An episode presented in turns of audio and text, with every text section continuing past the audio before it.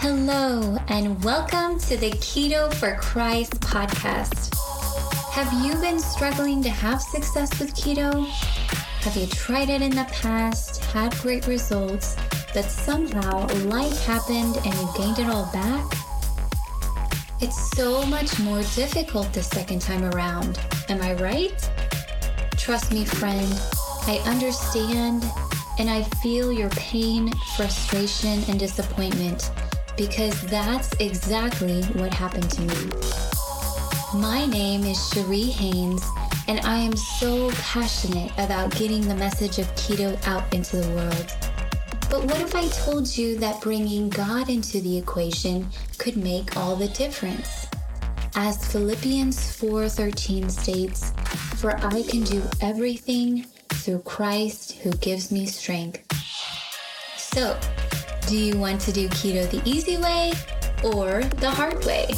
If you'd like to do keto the easy way, please join me each week as I share simple strategies for keto and as we pray together for the strength and commitment we need to honor this temple God has given us so that we can better serve Him.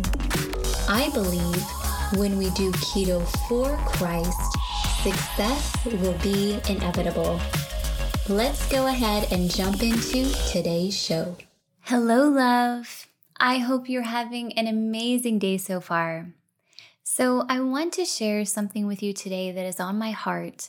And so, this might be a little bit different than what you're used to, but I think it's an extremely important message that could have a profound impact on you from this day forward. Last Tuesday, our campus pastor passed away unexpectedly. I remember it so vividly getting that call from Ralph, who's at the gym, that he just saw on Facebook that Pastor Danny had passed away. That there was no explanation really, he just collapsed to the floor. Immediately, I felt my heart sink and I gasped in shock. This amazing man was only 41 years old. He had a beautiful wife and three precious kids. It was unbelievable, and I could not even begin to imagine what his family must be going through. It's heart wrenching, really. And it made me start to think about how short life truly is. We think we have forever, but really, all we have is this moment. Well, fast forward to this Tuesday. Ralph and I attended Danny's memorial service, and it was incredibly emotional, but also I feel like I got to know him better in that two hour time span than I did the entire last four years we've been attending Life Church. So many people spoke on his behalf, sharing special memories and funny stories about him. But what spoke to me more than anything was the fact that everyone kept reiterating that he was full of love, generous to the core, and embodied Christ in everything that he did. He knew without a shadow of a doubt that he was put on this earth to share the message of Jesus Christ, and everywhere he went, he witnessed, whether it was at a restaurant or someone he passed on the street. One of his friends shared a story of him inviting someone to church who lived quite a ways away from our church. And Danny was really encouraging this person to attend church, even if it wasn't his. He actually took out a $100 bill and told them he wanted to pay for their gas because he wanted them there no matter what it took. He wanted to remove any excuse they could have from attending. And as I listened to one memory about Danny after another, I just came to realize how much I have to learn from his example. I am not contributing even a fraction of what he is to the world, and I desire to be more like him, more bold, more generous, and more loving.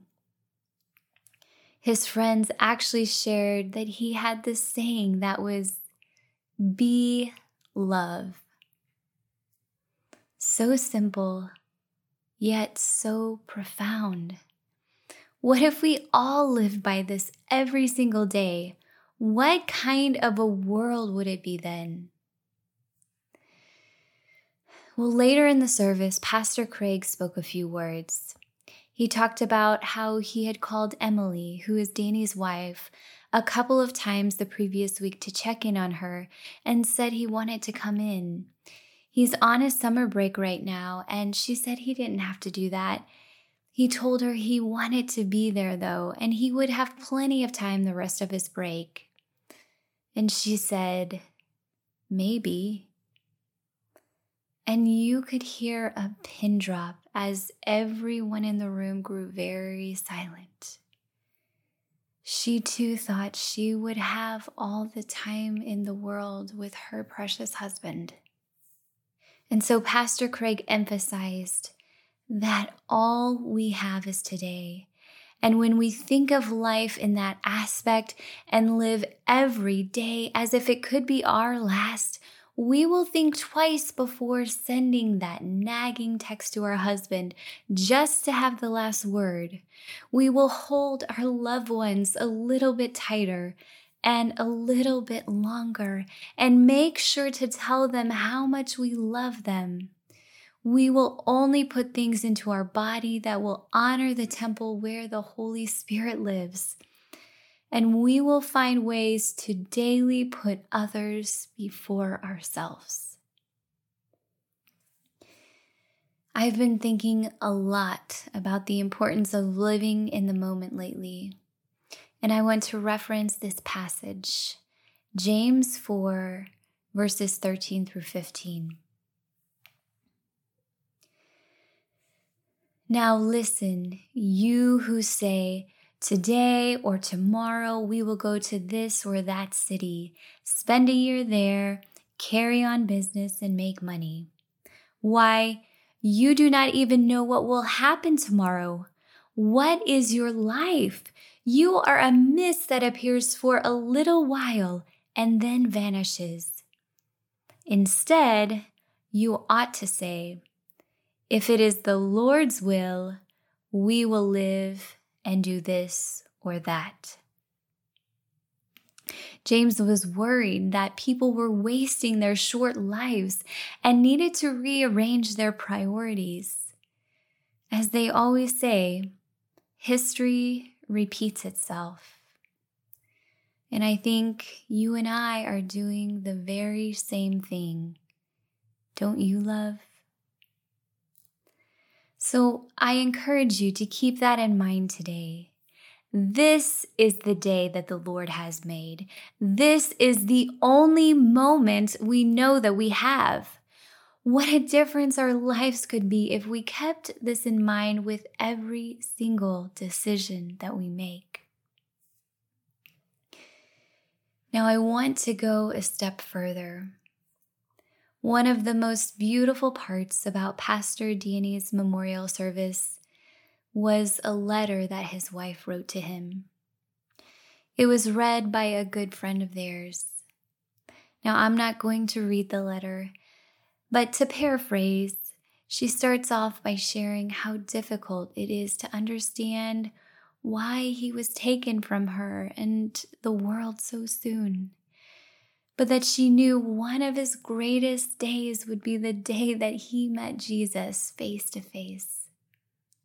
She goes on to tell him how deeply he cared for people to come to Jesus.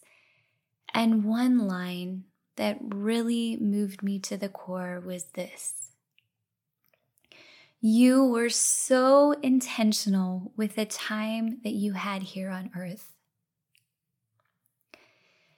She talks about everything she will miss about him, and then she makes some commitments to him.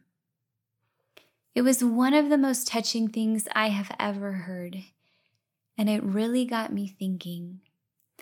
Now, this is only me speaking for myself, but why do I not share those words with people I love that are still here? so that they know without a shadow of a doubt how much that they truly mean to me. So that's what I did. I wrote a letter to my husband and recorded it for him so that he can always have it to turn to when he needs a reminder. Now, I thought about waiting to read it to him on our anniversary, which is in a couple of weeks. But if I have learned anything in this last week, it's to never wait to tell someone how you feel because none of us know when God will call our loved ones home. And love, it was so invigorating as I reminisced about not only the good times, but the bad, and how He stayed by my side through thick and thin and showed me what a man was. Because I had been let down so many times in the past and thought that I wasn't worthy of true love. And I just wonder if you'd like to consider doing the same.